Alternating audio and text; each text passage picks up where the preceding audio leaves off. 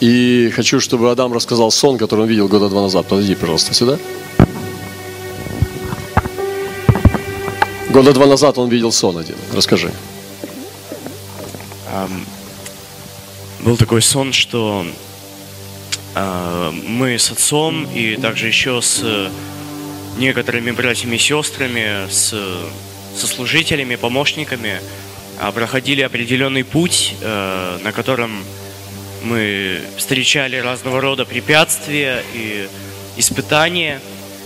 И это было ну, что-то подобное, как а, лабиринты, то есть были разные, а, так скажем, э, как бы а, периоды, через которые мы проходили, вот, но я как бы шел со стороны э, больше не как участник, а скорее как наблюдатель. Но я шел рядом а, с отцом и наблюдал, как он проходит. А, и в один момент а, вот это путешествие, оно подошло к определенной а, точке входа, а, была отверстая дверь, а, и оттуда сиял сильный свет, и оттуда а, в общем, там была слава Божья, одним словом. И я увидел, как отец заходит туда, и еще несколько человек верных а, заходят с ним.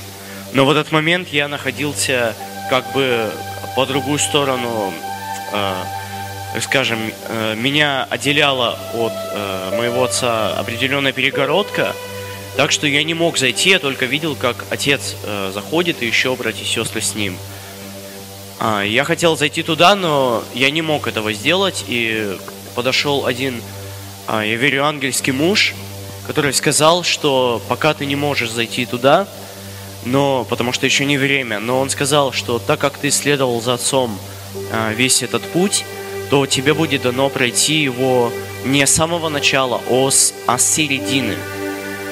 И я вернулся на определенный этап – действительно, как он и сказал, это было ну, на середине, да, на половине пути.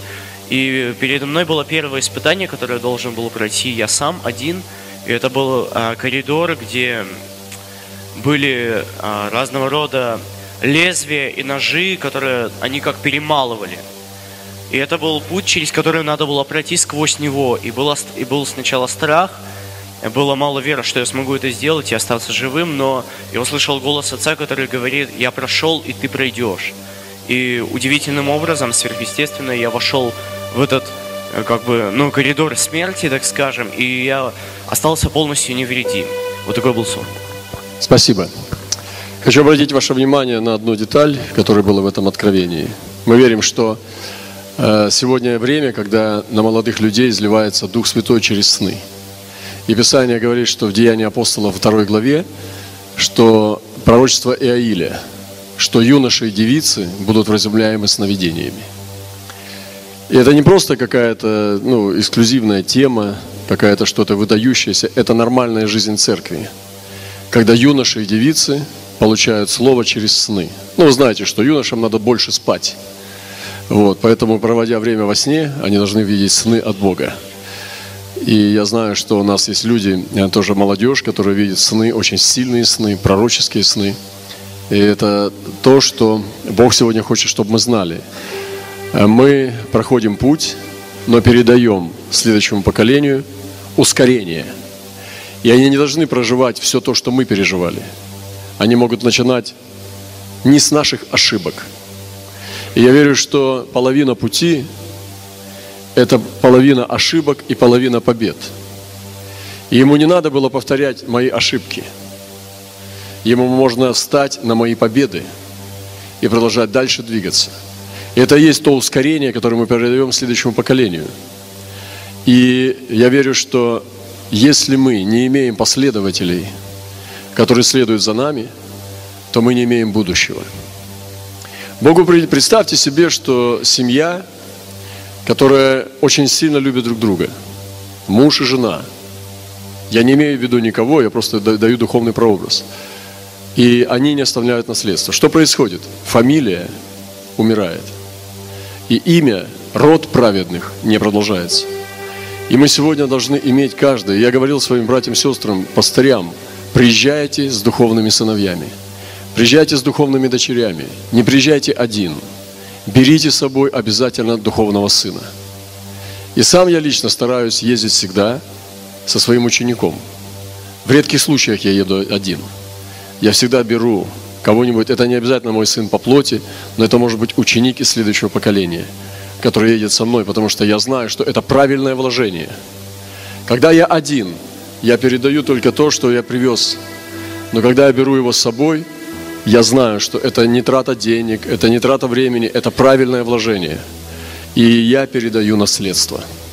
И Писание говорит о том, что э, род праведный благословится. И я не верю в служение, которые не имеют учеников. Потому что следующее поколение должно принести самое лучшее. И представьте, когда это люди не получают преемственности, им приходится самим терять время на ошибки. Им приходится самим потом набивать шишки, набивать опыт. Э, эти люди придется ему самому, если бы он не имел учителя, ему самому надо будет делать ошибки. Ему придется тратить годы на ошибки. Но сейчас, находясь вместе, находясь в этом бегу, в сотрудничестве, в соучастии служения, в этом забеге, он ускоряется, и он успеет сделать то, что я не успел – Поэтому сегодня моя тема – это о передаче мантии. Каким образом мы можем передать мантию следующему поколению? И Писание говорит, что я обращу сердца отцов к детям и детей к отцам, чтобы, пришед на землю, я не поразил ее проклятием. И когда есть разорванность поколений, это работа сатаны, чтобы разорвать поколение, то он высвобождает проклятие Бога.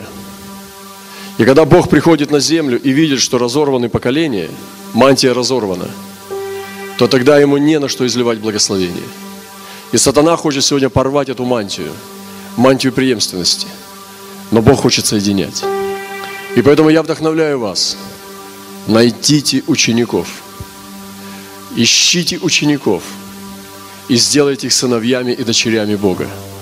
И вкладывайте в них все самое лучшее как можно скорее – Потому что иначе наша жизнь, она может пострадать, потому что нам некому будет передать.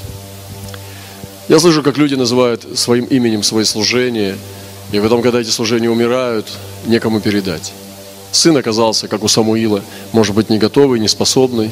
Это не обязательно, что твой ребенок будет помазан. Э, это не всегда так бывает. Мы хотели бы так, но оно не всегда так бывает. И вы знаете, что у Моисея было два сына, но они не стали судьями. Вы знаете, что у Самуила было два сына, но они не стали судьями. Но Бог избирает судей. Бог избирает следующее поколение. И сегодня мы должны понять мысли Бога.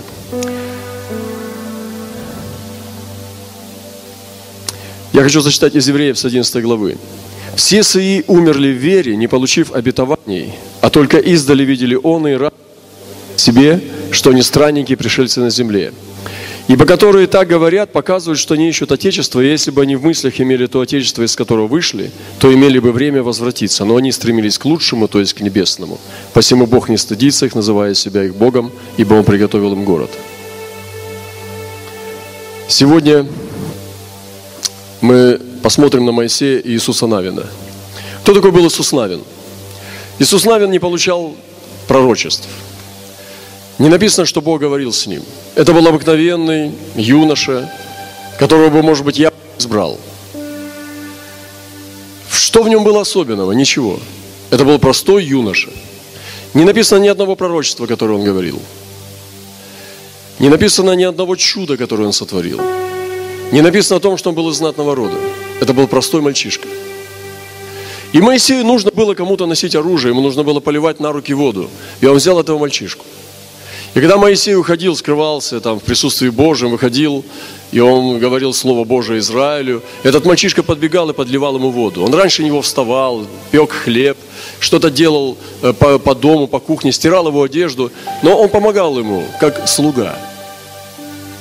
И я не знаю, может быть, Моисей смотрел на своих детей, и он думал о том, что Господь помажет их после него.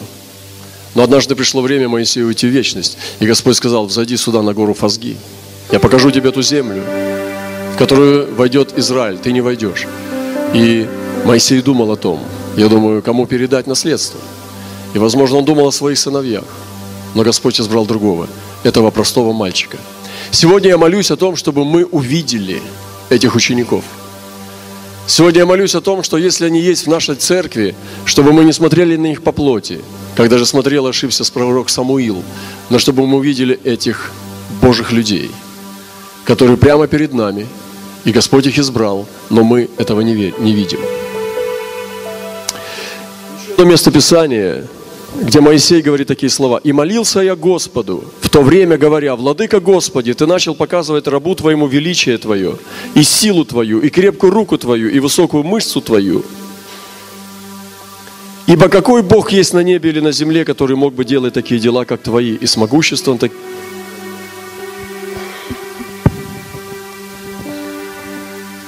Дай мне перейти и увидеть ту добрую землю, которую за Иорданом, ту прекрасную гору и Ливан. Но Господь прогневался на меня за вас и не послушал меня. И сказал мне Господь, полно тебе, впредь не говори мне более об этом. Взойди на вершину Фазги и взгляни глазами твоими к морю и к северу, и к югу и к востоку, и посмотри глазами твоими, потому что ты не перейдешь за Иордан. И дай наставление Иисусу, и укрепи его, и утверди его, ибо он будет предшествовать народу сему, и он разделит им на уделы всю землю, на которую ты посмотришь. Дорогие братья и сестры, сегодня многие из нас молятся очень серьезными, большими молитвами, глобальными молитвами. Мы молимся о пробуждении России, мы молимся о пробуждении народов. Но это не секрет, что многие люди, молясь об этом, они не видели того, что мы видим с вами – я знал людей, которые уже в вечности, и они молились о пробуждении России, но они не дождались этого. Но разве Бог не праведен? Разве Бог не отвечает на молитвы? И я, наверное, не солгу вам, если скажу, что и некоторые из наших молитв, которыми мы молимся, мы тоже не увидим ответа. Но мы можем их увидеть глазами наших учеников – Это единственный выход, как мы можем увидеть всю славу Божию на земле. Это единственный путь, как мы можем увидеть все ответы на все наши молитвы. Вы понимаете? И Господь сказал Моисею, хватит, не проси, я запрещаю тебе молиться об этом, хватит меня умолять, я не впущу тебя в Ханаан. Перестань бить воздух, перестань молиться неправильными молитвами – но я даю тебе выход. Поставь Иисуса Навина. Он увидит то, что ты не увидишь. И другими словами, ты увидишь это его глазами. Давид хотел построить храм, и он так все сделал хорошо. Он приготовил золото, приготовил чертеж, он приготовил все. Он сделал даже чертеж храма. И сказал, Господь, я сделаю тебе храм. И Господь сказал, нет. Тогда Давид подумал и подумал и сказал, хорошо, я сделаю это через Соломона. И он дал ему этот чертеж, дал ему золото. И Давид практически построил этот храм просто через Соломона. Я очень сильно сострадаю тем людям, у которых нет духовных сыновей. А еще больше мне жалко лидеров, сильных лидеров, у которых нет духовных детей. Потому что чем сильнее лидер, тем сильнее разочарование, когда все останавливается. Я не говорю сегодня о помощниках, о диаконах. Я не говорю о том, что пастор передал диакону такого же возраста. Я не говорю об этом же поколении. Я не считаю, что мой духовный сын – это человек с моего поколения – он должен быть со следующего поколения. Это Бог Авраама, Исаака, Иакова и Израиля, 12 колен. Четыре поколения, которых коснулся Авраам. Четыре, не три. Четыре. Авраам, Исаак, Иаков и 12 колен Израиля. Иаков – это человек Иаков, а Израиль – это 12 колен всегда. Поэтому четыре поколения. Мы можем тронуть с вами четыре поколения людей – я не верю в служение, которое не имеет духовных сыновей. И я не говорю сегодня про элизеров. Я не говорю сегодня про людей одного уровня. Я говорю сегодня про следующих людей, которые думают по-новому. Которые рождаются в другом мире уже. Мир меняется. Он идет. идет своей дорогой дальше. И мы должны оставлять этот мир. И я сегодня думаю о том, хотя мне еще не, не так сильно много лет, я чувствую себя еще молодым человеком, серьезно. Но головой своей я начинаю уже думать. И то, что он видел, это очень сильное откровение. Он видел то, что отец был забран в славу. И ангел ему сказал, за то, что ты следовал с ним, ты начнешь с половины пути. Вы представляете себе? Я служу Богу больше 20 лет. Может быть, под 30 лет, около 30 лет. И он 15 лет срезает. Что, что я достигал за 15 лет, ему дается даром сразу, потому что он вовлечен со мной в мой мир служения. И представьте, многие пасторы сегодня, приехав сюда, они разочарованы, потому что у них нет ни одного ученика. У них есть диакон, помощник, у них есть какой-нибудь там помощник э, там в офисе, может быть, или, я не знаю, какая-нибудь сестра, которая хорошо э, помогает и так далее. Но нету духовного сына, нету духовной дочери. И это трагедия. Отнеситесь к этому как к трагедии – Отнеситесь к этому как к самой острой нужде. И бегите, и умоляйте Бога, чтобы вам иметь духовного сына. Я не говорю помощника, я говорю духовного сына. И этот Иисус Навин получил. И смотрите, Моисей сказал, Бог сказал, Он сказал ему, не проси, я не услышу тебя но поставь человека. И реальность такова, что мы не всегда бывает, что мы увидим ответы на наши глобальные молитвы. И мы должны быть готовы покинуть эту землю, не дождавшись обетований в этой жизни. Я зачитал вам первое место из Евреям, что люди Божьи, первые люди, сильные люди, они имели эту способность уйти в вечность с радостью, не увидевши просимое. У них была сила – уйти в вечность, не получив ответа. Они имели способность радоваться, когда они не увидели то, что они просили. Моисей прожил всю свою сознательную жизнь в Боге, и он так и не увидел, не, не зашел в эту землю. Он не смог даже поесть этих плодов. Он не смог увидеть плодов от этой земли. Он не смог войти в свой дом. Хотя всю свою жизнь с Богом он шел к этому. И он ушел радостным. Иаков, он умер в Египте. Иосиф, он умер в Египте. Но эти люди умирали с радостью. Почему? Только из одной ситуации, из, одного, из одной причины. У них было наследство. Их наследство это были сыновья. И сегодня здесь мы приехали. Представьте себе, что вы все здесь, кто сидит, у каждого из вас есть хотя бы один сын. Настоящий духовный сын. Тот сын, которому ты все передашь. Не неверный человек, который подведет и предаст, а настоящий сын, которому ты все передашь, все, что у тебя есть. В моей жизни есть такие сыновья. Не только он один. Есть такие же люди. Они Некоторые из них постились 40 дней. Еще им не было 30 лет, они уже постились 40 дней, не один раз. Есть дочери, которые, для которых нет ни дня, ни ночи. Они за великое счастье почитают, чтобы быть вместе. Хоть на край света, хоть куда. Лишь бы вместе в Иисусе Христе. Я считаю это счастье. И этих сыновей и дочерей я не поменяю ни на что. Ни на тысячные церкви, ни на что не поменяю. Потому что они один дороже, чем целый остров. Одна из них дороже, чем целый народ. Я считаю вот это богатство. И, конечно, здесь много пастырей тоже. Вы знаете, что мы все братья, мы соединены в одной мантии. Но для меня это не ценно, если нас не соединяет вот это духовное родство соединение, настоящее соединение Духа. Найдите учеников, братья и сестры. Пуститесь в глубокий поиск и начните вымаливать у Бога этих учеников. Начните вымаливать у Бога этих сыновей. Вы сможете радоваться, когда вы будете передавать самое лучшее. Ты можешь учить это всему. Вы помните, как Павел заботился о Тимофее? Он говорит, пей немножко вина, у тебя частые недуги. Я помню твои слезы. И он заботился как отец. Это не было просто встреча с бумагой и с конспектами. Это не была встреча в кафе. Это была соединенная жизнь. Он должен привезти зимнюю одежду Павлу и потом с ним вместе зимовать в другом месте. Он должен быть тоже в вузах с Павлом. Это была соединенная жизнь. Вы понимаете? В этом и отличается холодное ученичество от горячей жизни.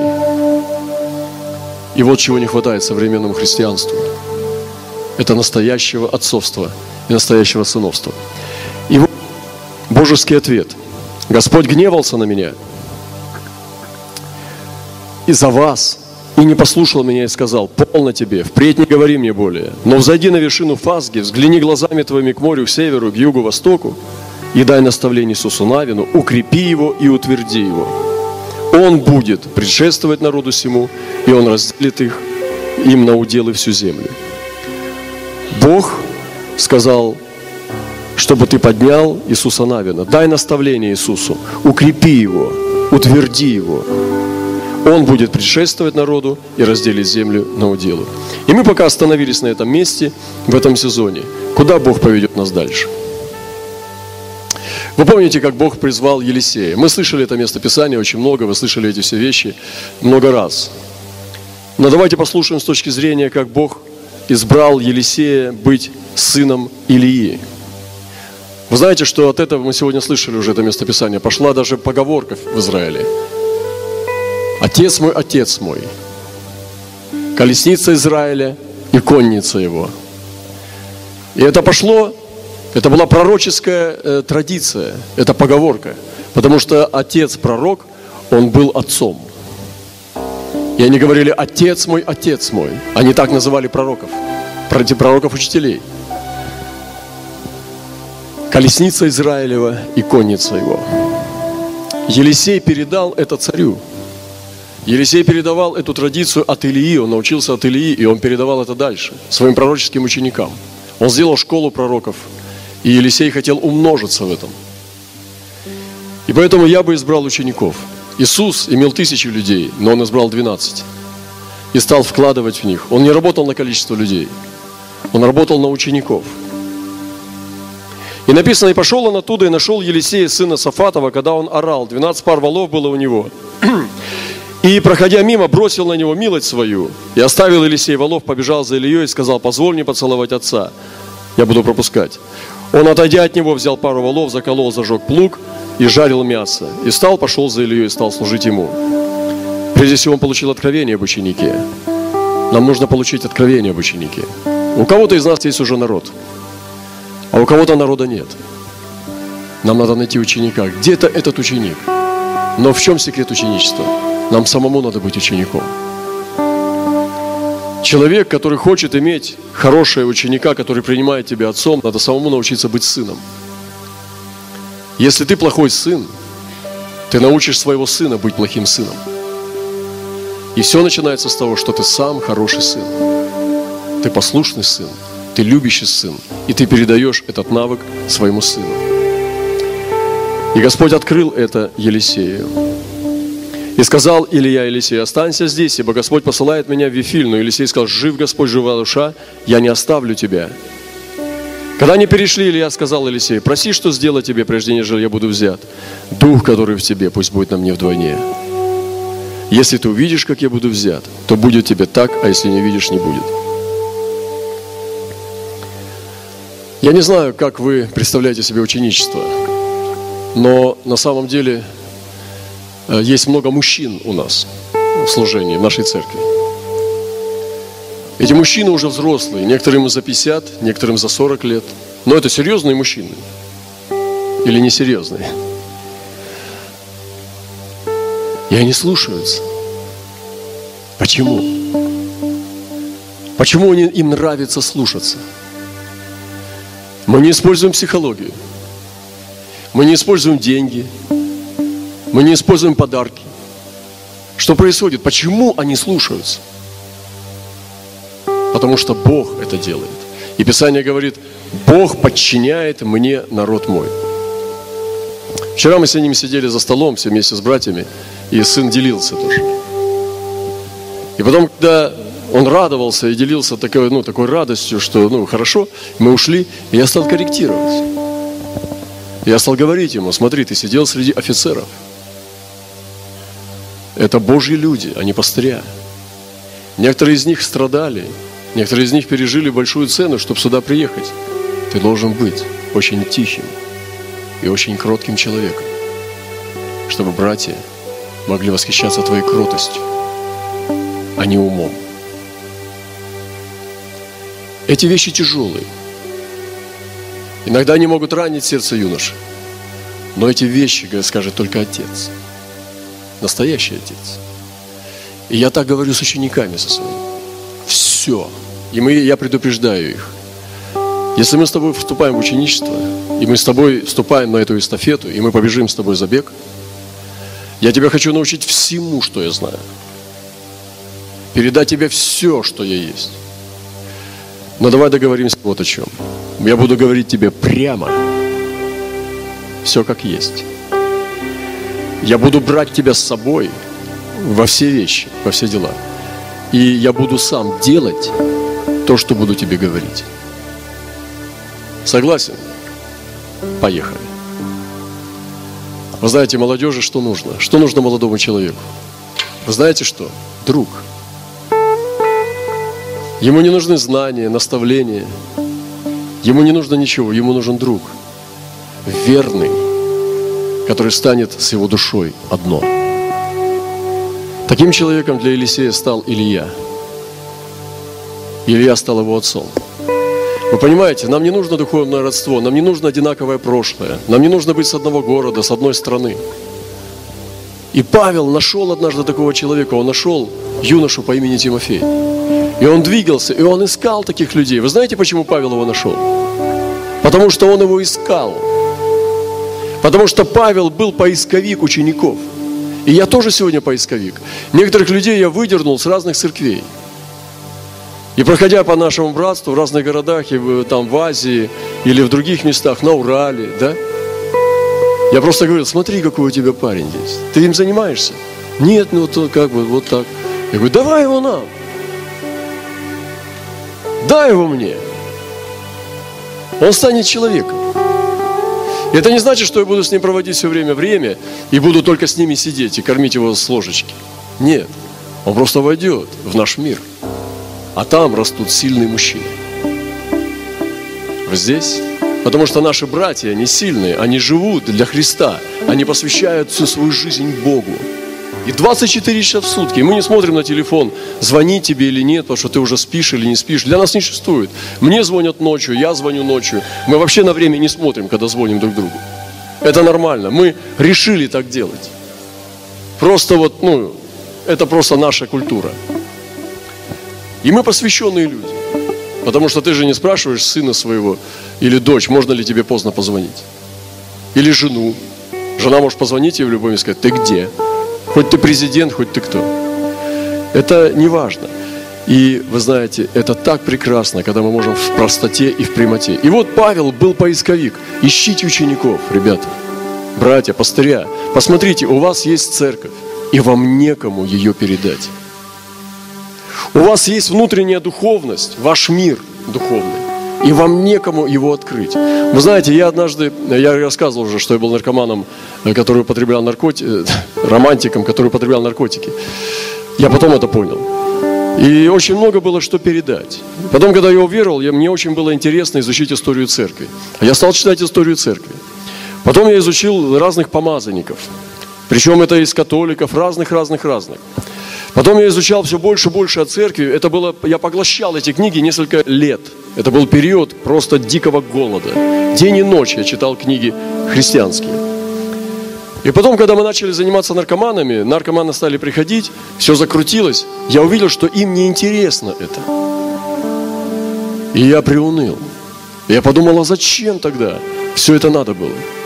Куда я делаю этот внутренний мир? Я раз, иногда приоткрывал, но они слушают, уши развесили, но никто даже не хочет записывать. Зевают, им неинтересно. Но вы знаете, если что-то произошло, то на основании вот этой базы. Если было какое-то учение, что-то хорошее, то на основании этой базы. Вы, может быть, не знаете это, но это так. Мне было интересна личность Воронаева. Я думал, какой это был апостол России, когда он родил такое движение пятидесяческое по всей России. И когда я увидел его э, духовный э, портрет, когда читал его письма, читал его работу, я понял, что он такой и должен быть. Его дух ума был очень развит. И этот человек был обширный, обширного интеллекта. Он был очень духовный и очень активно и интеллектуально. То есть это был духовный человек. И он двинул пробуждение в России, пятидесятническое движение в России. Сегодня Бог ищет таких людей, которые будут раздвигать свои пределы. Раздвигать пределы. И молодежь пойдет за такими людьми. Знаете, куда пойдет молодежь? Там, где она развивается. Если она приходит в вашу церковь, и там неинтересно, там скучно. Я не говорю о развлечениях и всяких танцах, там, мансах и так далее. Я говорю, где она понимает, что она тратит время, время идет. Они студенты, и они не развиваются. Они покинут такое место, я бы тоже покинул. Я не хочу связываться с теми людьми, где я деградирую. Я не хочу связываться с теми людьми, где мне неинтересно, предсказуемая проповедь, как всегда, скучище, и я просто здесь трачу время. Конечно, я уйду и буду искать то место, где я развиваюсь, где я растягиваюсь. Станьте таким человеком. Станьте голодным, постоянно растягивающим свои пределы. Я не говорю вам читать классическую литературу, поймите. Вы понимаете, о чем я. Я не говорю вам поступать на старость лет в университет и стать каким-нибудь математиком, потому что у тебя в детстве были пятерки по математике. Я говорю, вы понимаете, о чем я говорю. И мне было очень грустно, что ну, моим э, братьям, сестрам было неинтересен этот мир. Но потом что-то произошло. И пошло новое поколение. Пошла молодежь. Я стал немножко приоткрывать уже с тем комплексом, что им будет неинтересно, как всегда. Я увидел у них голод – и я видел у них жажду. Думаю, неужели вот он мой народ? Поэтому не наркоманы мой народ, а мой народ – это голодные, жаждущие правды. И я увидел, что с ними я утешаюсь. И моя самая любимая группа, у нас разные группы есть в церкви, это молодежь. И я прихожу к ним, они садятся и ликуют. И мы начинаем двигаться, самые серьезные, глубокие беседы, самые сложные вопросы. Мы обсуждаем с молодежью. Иногда я с пастырями не могу нормально поговорить о чем-то важном, глобальном, о чем-то очень проникновенном. Потому что у них ленивый дух, у них деградирующее мышление. Их надо только утешать или же как-то ну, э, э, пищей кормить. Они неинтересные люди. Как люди неинтересные, не о чем поговорить. Но с молодежью у них активный интеллект. У них активный дух. Они ищут большего. Они хотят развития. Я говорю о духовной молодежи. Я не говорю обо всей молодежи. Среди молодых людей тоже очень много ленивых и уже сбомжевавшихся. И вот я сегодня просто призываю нас. И апостол Павел, я верю, он был таким. Я не думаю, что апостол Павел был простаком. Во-первых, он был очень образован. Во-вторых, он был очень духовен и полностью посвящен. Он всегда говорил о Господе со страстью. Я иногда спрашиваю своих учеников, где твоя ярость? Ты понимаешь, что я тебе говорю сейчас? Он говорит, да. Я говорю, нет, ты не понимаешь. У тебя нет ярости, как у меня. У тебя должна быть ярость, Божий гнев, как у меня. Ты не можешь об Иисусе говорить равнодушно. Ты не можешь об Иисусе говорить скучно. Где твоя ярость? Ты должен быть яростный в Боге, И Павел искал, и он нашел однажды Тимофея. Вы знаете, и когда он нашел Тимофея, он передал ему самое лучшее, он передал ему всю свою веру, он отдал ему все свое сердце. Он всего себя влил в него и ушел. У него еще были. У него был Лука, у него был Сила, у него был Иуда. И он передавал им это. Вот несколько слов, которые я вам зачитаю, о которых он говорил Тимофею. Послушайте, вы читали это, но послушайте по-новому. Павел, апостол Иисуса Христа, по повелению Бога, Спасителя нашего и Господа Иисуса Христа, надежды нашей, Тимофею, истинному сыну в вере. Вы представляете, как мы разговариваем? Истинному сыну в вере. Благодать вам и мир от Бога Отца и Христа Иисуса Господа. Следующее. Передаю тебе, сын мой Тимофей, сообразно с бывшими тебе пророчествами, такое завещание, чтобы ты воинствовал согласно с ними, как добрый воин. Ну иди сюда, Адам, подбеги сюда. Павел был небогатый человек. У него была кожаная филонь, да, там какая-то книжка. Что он передаст ему? И он говорит, я передаю тебе завещание. Ну, завещание, понимаете? Завещание надо взять, расписаться и передать. И у Павла не было что передать. Он не мог ему даже дом дать, квартиру, машину. И он говорит, смотрите, какое завещание. Передаю тебе такое завещание – что те пророчества, которые были тебе высвобождены, пророчества, чтобы ты с ними воинствовал, как добрый воин, вот это тебе завещаю. Представляете? Завещание апостола своему духовному сыну. Спасибо. Мы можем передавать эти завещания. Что нас связывает в церквах? Какие наша природа взаимоотношений? Вот ты пастор – вот у тебя люди, лидеры, там, помощники. Какие ваши взаимоотношения? Какая природа взаимоотношений? Ты отец? Они сыновья и дочери? Или кто они? У Павла было, был сын. Имея добрую и совесть и веру, которые некоторые отвергнувши потерпели кораблекрушение в вере, таковы имени Александр, которых я предал, предал сатане, чтобы они научились не богохульствовать. Никто да не пренебрегает юностью твоей, но будь образцом для верных слове, в любви, в духе, в чистоте. Понимаете? Кто тут есть еще молодой человек? А то сын скажет, сына продвигает. Есть кто-то до 20 лет? Поднимите руку вашу. Иди сюда. Паренек, ты откуда? С Москвы? Родился в Ташкенте. Куда ты приехал? К вам в церковь. Да? В Москве сейчас живет. Вот постой здесь. Вот послушай. Иди сюда.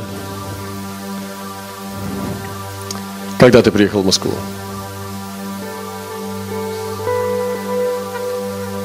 Уверовал в Господа? Веришь, что для тебя Иисус есть? Но для тебя Он кто? Хорошо, не бойся, все нормально. Смотрите, если Он приедет к нам, Он простым человеком не останется. Он будет вовлечен. Он куда-то будет вовлечен. И это не просто развод какой-то. Мы действительно дадим Ему свое сердце. Мы действительно будем служить Ему, да? И я сегодня говорю, как ищут учеников, братья и сестры. Не подчиненных, а учеников. И смотрите, что он ему говорит. Пред Богом и Господом Иисусом, избранным заклинаю тебя сохранить без предупреждения. Ничего по рук ни на кого не возлагая поспешно, не делайся участником в чужих грехах. Храни себя чистым. Впредь пей не одну воду, но употребляй немного вина ради желудка твоего частых недугов. Видите, забота о здоровье сына. Ты же человек Божий, убегай всего, преуспевай в правде, благочестии, вере, любви, терпении и кротости. Подвязайся добрым подвигом веры, держись вечной жизни, которой ты и призван. Наставление о ложной лозе. Зов Павла не уклоняться от истины. И он говорит, Павел, воле Божий апостол из Христа, и возлюбленному сыну, благодать, милость и Отца. Он пишет, что я привожу на память нелицемерную веру и вспоминаю о слезах твоих, дабы мне исполнится радость. Вы видите, Павел исполнялся радостью, когда вспоминал слезы Тимофея. Странная радость. Он вспоминал слезы Тимофея, когда тот плакал в тайной комнате. И Павел вспоминал и радовался о его слезах. Вы понимаете, что соединяло? Мы сегодня рассуждаем о Моисее и Иисусе Навине – мы сегодня рассуждаем, как поднять поколение вождей. Не просто людей, которые будут обслуживать ремонтами страну. Мы сегодня говорим, как поднять поколение вождей, которые возглавят движение, которые будут умирать за свою идею. Это не просто простые вот забитые парни. Авраам сделал из своих простых рабов воинов. И он поднял воинов. Вы понимаете, они завоевали четырех царей. Кто? Простые пастухи.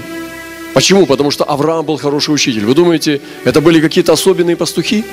Вы помните, когда Лота арестовали? Четыре царя завоевали пять царей, взяли их в плен, и потом Лота взяли. И Авраам поднял около 300 пастухов. Это были особенные люди, нет? Это были простые мужики, которые были семьи, свои страхи. Но дело было в Аврааме. Он их натренировал. Он передал им воинское искусство, и они завоевали, забрали лот. И вот апостол Павел говорит, вспоминая слезы. Итак, укрепляйся, сын мой, в благодати Христом Иисусом, что слышал от меня при многих свидетелях. Ты слышишь, да? И смотри, это интересно, потому что он только в самом начале стоит. Видите? А слова, которые мы говорим, это уже апостолу Тимофею. Но тем не менее, это все с этого начиналось, правда? С этого же начиналось. Юношеских похотей убегай, держись правды, веры, любви, мира со всеми призывающими Господа чистого сердца. Я говорю, я выбрал специальное местописание, где Павел именно к сердцу Тимофея говорит. Он призывает к последованию, а ты последовал мне в учении и расположении, вере, великодушии, любви, терпении, в гонениях, страданиях, постигших меня, и все желающие жить в благочестии будут гонимы. Пребывай в том, чему ты научен. Знай, кем ты научен. Заклинаю тебя перед Господом Иисусом Христом. Настой вовремя, проповедуй Слово, обличай, запрещай, вещевай со всяким благотерпением. Приветствую Прескилу, Акилу, дома и Аниферов. Постарайся, приди ко мне до зимы. Приветствую тебя, Евул, там были такие Евул, Пут, Лин, Клавдия. Они специально приветствовали Тимофея через Павла. И Павел передает Тимофею приветы. Это если бы я ему передавал приветы от специальных людей из вас. Я бы сказал ему, ты знаешь, четыре человека передают тебе приветы. Вот тот, тот, тот и та. И смотрите, он говорит, постарайся прийти ко мне до зимы. Благодать с тобой, Господь Иисус Христос, со Духом Твоим. Спасибо. Вот сейчас здесь в зале есть много невостребованных сынов и дочерей. Они могли бы стать вождями, если мы сделаем все от нас зависящее. Мы можем их сделать вождями страны. Мы можем их сделать вождями нашего народа. А можем оставить религиозным вторым номером, который будет просто ходить за нами по пятам хвостиком и просто повторять наш путь. Поэтому пусть Бог благословит нас. Это очень серьезный разговор.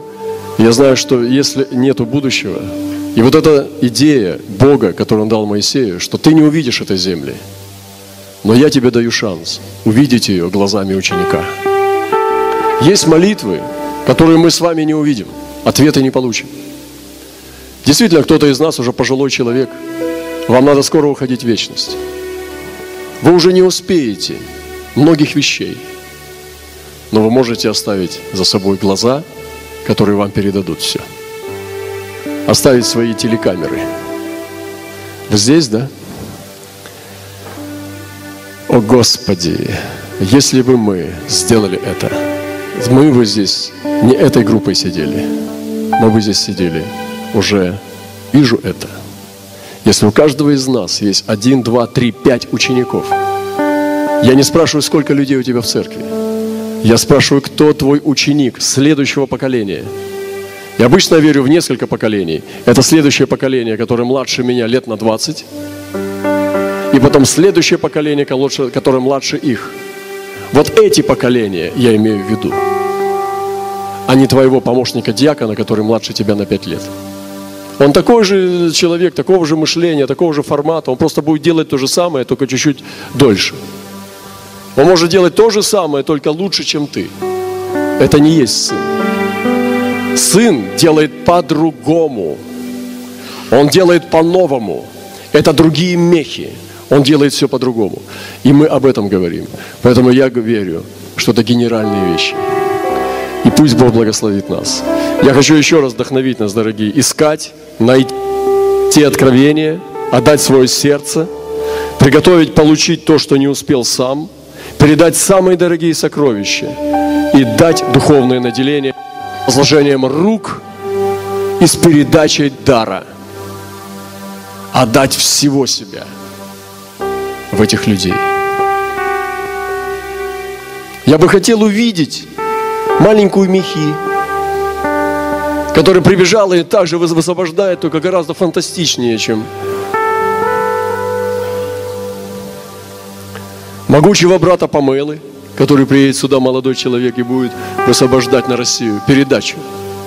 И также других людей, наших братьев-французов. Многих других людей. И когда я уйду в вечность, он должен будет тоже пророчествовать и проповедовать сильнее, чем я. Но одно, случайно это не будет. В это надо вкладываться. В это надо отдаваться. Этим надо заниматься. И это надо делать.